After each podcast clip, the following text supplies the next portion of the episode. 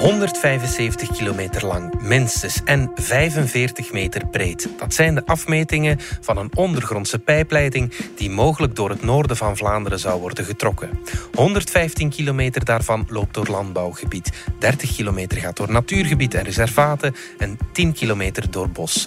37 gezinnen dreigen onteigend te worden. Kortom, een groot project met een heel grote impact. Kan dit nog wel gerealiseerd worden in Vlaanderen? Het is donderdag 26 augustus. Ik ben Alexander Lippenveld en dit is vandaag de dagelijkse podcast van de Standaard.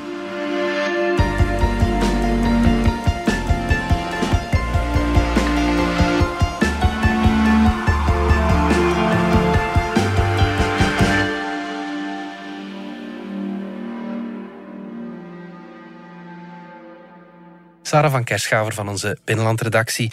Je hebt er deze zomer een flinke fietstocht op zitten. Hè? Ja, absoluut. En de, dus wat de natste week van uh, deze zomer. Dat is geweldig. Ja. Ja, ja, ja. Hij heeft uh, alle historische uh, neerslag overtroffen, als ook mijn verwachtingen. Ja. ja. Ja, Je hebt de weg gevolgd die de beroemde Leidingsstraat zou volgen. Waar heeft je dat allemaal gebracht?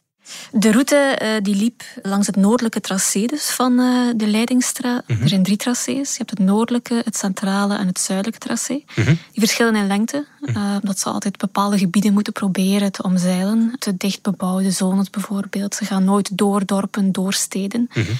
Dus die fietstocht was heel landelijk. Uh, plekjes waar je Zich wel mooi natuurlijk. Ja, ja, zeker als vrouw handig als je een pitstop moet doen of zo. Ja. Uh, je hoort mij niet klagen. Uh, dus een, een heel landelijke route. En de, de noordelijke route die liep de haven uit. Dus Capelle, Stabroek, maar ook dan ja, Mol. Uiteindelijk beland in regio Maasmechelen aan de Maas. Mm -hmm. dus van A naar B. Van beginpunt haven naar eindpunt. De oversteek naar de Geleen. Ja. Dus de route die zou ja, een vogelvlucht 175 kilometer lang zijn. Mm -hmm. Ik heb een beetje mispakt, omdat ik het op een kaart heb uitgetekend. Als je alle wegeltjes er langs volgt, want ja, je kunt niet zomaar door een, een veld, een plattenveld nee. gaan rijden. Ja. ja. dan is het maal twee. Uh, dus de, okay. de, fietstocht van 45 bleek er 85 ongeveer per dag. Uh, ja. Mijn uh, ja, ledematen waren daar aangepast aan een bureaustoel niet op voorzien. Dat is ja, je lichaam in het dienst van de wetenschap. Absoluut, alles voor de journalistiek. journalistiek. Absoluut, voilà. De Leidingsstraat beroert de gemoederen van vele Vlamingen en dus ook van de politici. We horen hier bijvoorbeeld Maurits van der Rijden van Open VLD en Bart Klaas van Vlaams Belang tijdens een vergadering in het Vlaams parlement. Want als dit project voor één ding zorgt, momenteel is het wel onrust. Onrust in de, in de Antwerpse gemeente, onrust in de, in de Limburgse gemeente en onrust in de enkele Vlaams-Brabantse gemeenten, waaronder Schaffen en Deurne, die ook geïmpacteerd zijn of mogelijk geïmpacteerd zijn door de conservatiestrook. Ik zal uh, niet het enige commissielid zijn dat de afgelopen weken mails en berichten heeft ontvangen van burgers die bezorgd zijn, boos zijn, burgers die zich afvragen wat er staat te gebeuren met hun woning, hun eigendom, hun hobby. Kunnen wij die nog beleven op deze plek over enkele jaren?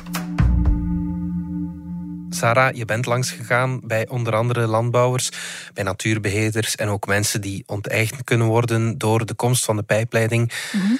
Kan ik ervan uitgaan dat je niet al te veel fans bent tegengekomen? Weinig, mm -hmm. ja, weinig. Uh, ik ga niet zeggen geen, want ik ben er twee tegengekomen. Die wilden wel niet met name de krant, vandaar dat ze er ook niet in geraakt zijn. Er uh, was één landbouwer die, die ook geen fan was, maar die als hij uh, zou weten waarvoor het diende, dat hij wel bereid was om het gesprek aan te gaan met zijn billijke vergoeding. Ja. En er was er één gezin uh, van beide ouders in de haven werkten. En niet toevallig hadden zij natuurlijk wel begrip voor het hele ruimere plaatje, het economische verhaal van bedrijven, havenbedrijven, die uh, ja, willen groeien. Ja, ja. ja.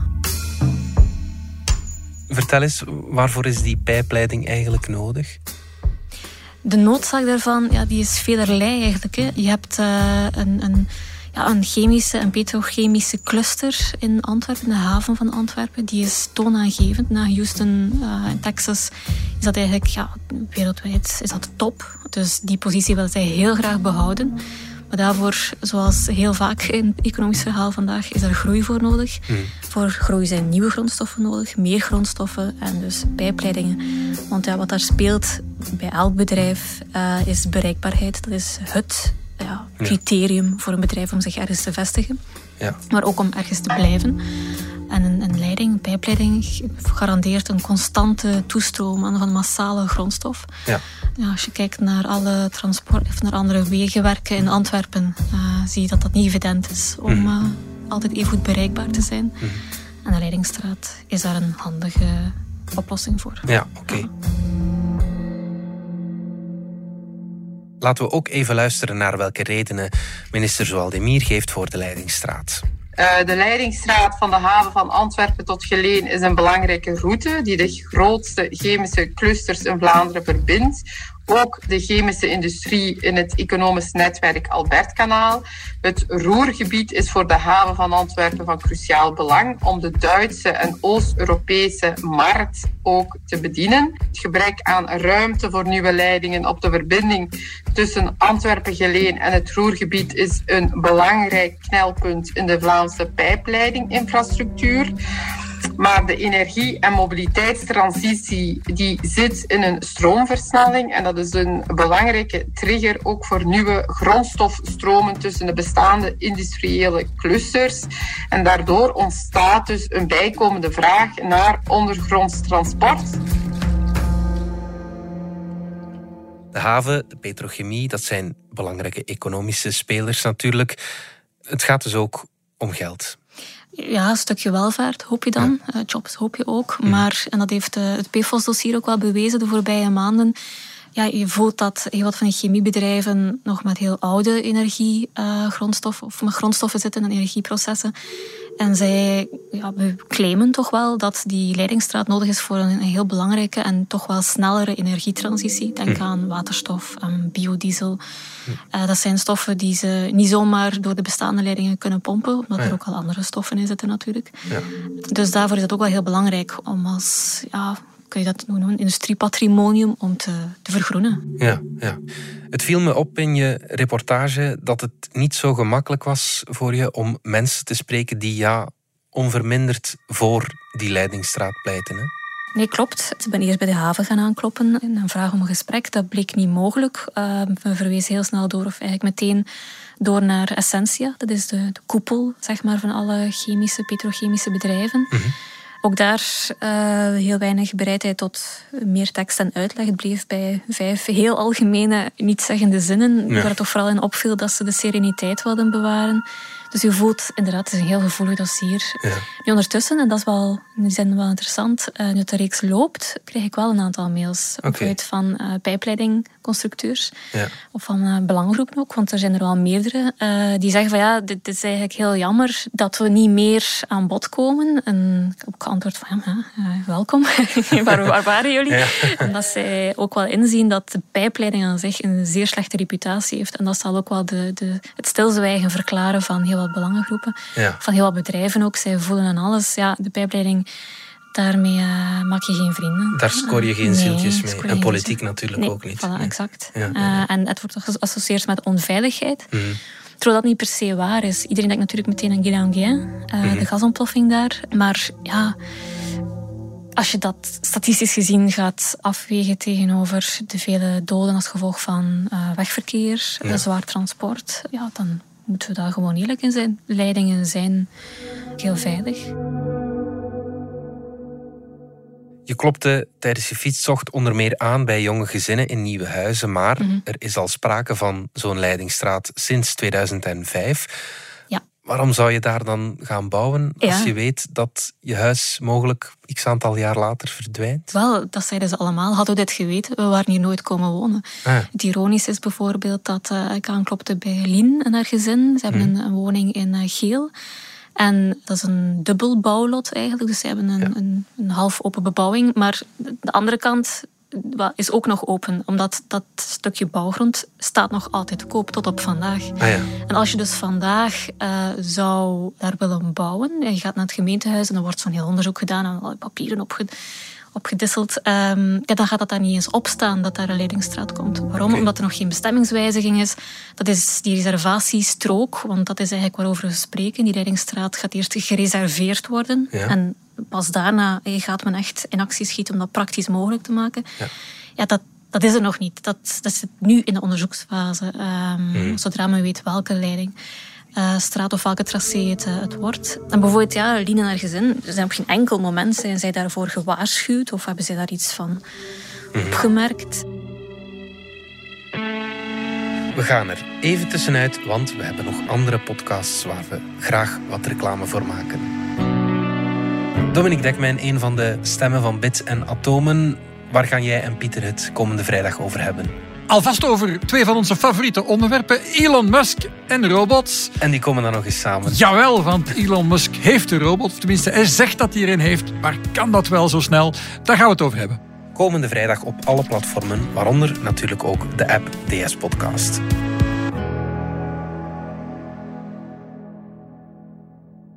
Sarah van Kerschaver van onze binnenlandredactie. We hebben het nu al de hele tijd over dat uh, noordelijke tracé waar mhm. die Leidingsstraat zou komen. Hoe zeker is het dat die daar zal komen te liggen? Ja, de, de onderzoekers zelf, uh, die ik ook heb gesproken, die geven aan dat het een politieke beslissing is. Mhm. En daar spelen natuurlijk heel wat verschillende criteria mee. Hoe diep moet je in iemands belang snijden om dat te realiseren? Bijvoorbeeld, Dork Tracé heeft het minste aantal onteigingen, 37 mhm. woningen. De andere tracés hebben er veel meer. Daar spreken we over ja, tientallen, soms meer dan 100. Mhm. Dus dat brengt niet alleen veel grotere kosten met zich mee, want ja, een huis, meerdere huizen vaak afbreken, dat is zeer duur. Mhm. Dat is iets anders dan landbouwgrond uh, doorsnijden, waar je de boel opengooit en daarna weer dichtgooit, om het gemakkelijk te zeggen. Ja. En die landbouwgrond, dat beseffen landbouwers ook, wordt gezien als de weg van de minste weerstand. Ja, ja absoluut. Um, we zeiden het al, er is al sprake van dat project sinds 2005. Waarom komt dat nu naar boven? Ja, uh, het is inderdaad een project dat uh, is opgeborreld omdat men grote plannen had met het Albertkanaal. Men, hmm. men had door ja, dat die bedrijven dat die nood hadden aan een betere ontsluiting, aan een, aan een groot masterplan eigenlijk. Vandaar is dan die Leidingsstraat naar boven komen uh, drijven. Hmm dan is dat, uh, ja, zoals dat gaat met heel grote projecten, bestoft geraakt. Mm. Dan is dat weer eens opgerakeld in 2012. Mm. Er is een poging gedaan om verschillende actoren samen te brengen, met gematigd succes. Mm-hmm. En dan in 2015 is een onderzoek gestart naar de ruimtelijke mogelijkheden. Dat heeft dan ook eventjes geduurd. Dat lag dan klaar. En nu met minister Zohaldemir heeft zij dat uit de lade gehaald en gezegd van kijk, dit uh, ligt al lang genoeg op de plank. We gaan hier nu wel eens een, een knop over doorhakken. Ik heb natuurlijk geen zicht op, gelobby achter de schermen. Maar ik kan me wel voorstellen dat uh, de nood er niet kleiner op geworden is al die jaren. Mhm. Dat de concurrentie alleen maar steviger wordt. En dat op die manier misschien wel wat druk wordt uitgeoefend van hoe komt het er nu eigenlijk? Ja, ja. Hebben we er enig idee van hoeveel dat allemaal gaat kosten? De kostprijs wordt geschat gemiddeld op een miljoen euro per kilometer in aanleg. Enkel in aanleg, ja. En hoe, hoe, moeten we dat zien? Is dat, is dat veel? Ja, is dat veel? Dat is relatief natuurlijk. Hè. Uh, ik weet niet of je verbouwd hebt. En, uh, in oktober ga ik beginnen. Voilà, kijk, voilà, kijk, dan ga je snel weten wat dat veel is. Van. maar ja, is dat veel? Um, ja, voor het Noord op tracé, de aanleg zou dan gemiddeld geschat op 175 miljoen euro komen. Mhm. Enkel aanleg. Een dubbele drievaksbaan, snelweg, kost al ja, heel snel het, uh, een tienvoud. Ja, oké. Ja, dus in die zin, ja, het is een grote investering als overheid, mhm. waarvan je het rendement of eigenlijk waar dat de, de cashback pas jaren later terugkeert. Ja. ja. Dus uh, ja. Maar het is ook geen ongeziene uitgave. Nee, nee, nee, Tot slot, wat denk je, Sarah? Komt die Leidingstraat er ooit? Want we konden een aantal jaar geleden al geen nieuw nationaal voetbalstadion bouwen, wat voor een relatief beperkte groep mensen een impact heeft. Mhm. Dit gaat nog iets verder natuurlijk. Dit gaat iets verder, ja. Dat is een goede vraag. Ja. Brigitte Borgmans van het departement Omgeving. Zij zegt stellig uh, ja, toen ik haar die vraag stelde. Uh, Ze zegt de startnota is goedgekeurd, dus die leidingsstraat komt er. Mhm. Tegelijkertijd hoor ik zowel Demir zeggen tijdens de parlementaire commissie dat uh, ja, ze niet vooruit wil lopen op de zaken, dat er nog niets beslist is. Mm Het is ook wel echt gevoelig voor inspraak, burgerinspraak. Er zijn ook heel veel reacties geweest, duizenden, en ook een petitie. Mhm. En dan heb je natuurlijk ook nog ja, iedereen die betrokken is op het tracé zelf, behalve Antwerpen en Genk, Genk de thuishaven van Demir, mm -hmm. hebben zowat alle gemeenten een negatief advies gediend. Dus ah, er is heel veel weerwerk. Zeker in Limburg zijn er veel actiegroepen. En ja, we moeten er niet flauw over doen dat uh, de stem van de burger vandaag, ja, die heeft toch wel wat weerklank. Ja. Uh, je merkt dat de bedrijven daar niet zelf aan beginnen uh, aan zo'n Leidingstraat, want dan moeten ze 101 vergunningen gaan verzamelen. Dus dat is echt wel aan de overheid.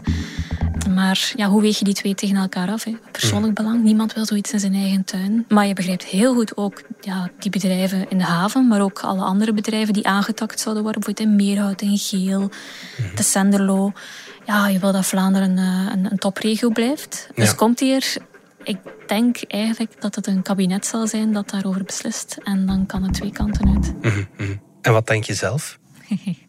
dat is heel gemeen. In uh, het onderzoek wordt gesteld dat als alles meezit, dat binnen anderhalf jaar, toen vroeg ze wel, dat er uh, een, uh, een spade bij wijze van spreken in de grond kan gestoken worden. Mhm. Maar wat denk ik zelf? Ik geloof wel dat er een voorkeurtracé zal bepaald worden. Ja. Omdat dat zal blijken uit het onderzoek, onafhankelijk onderzoek door studiebureaus.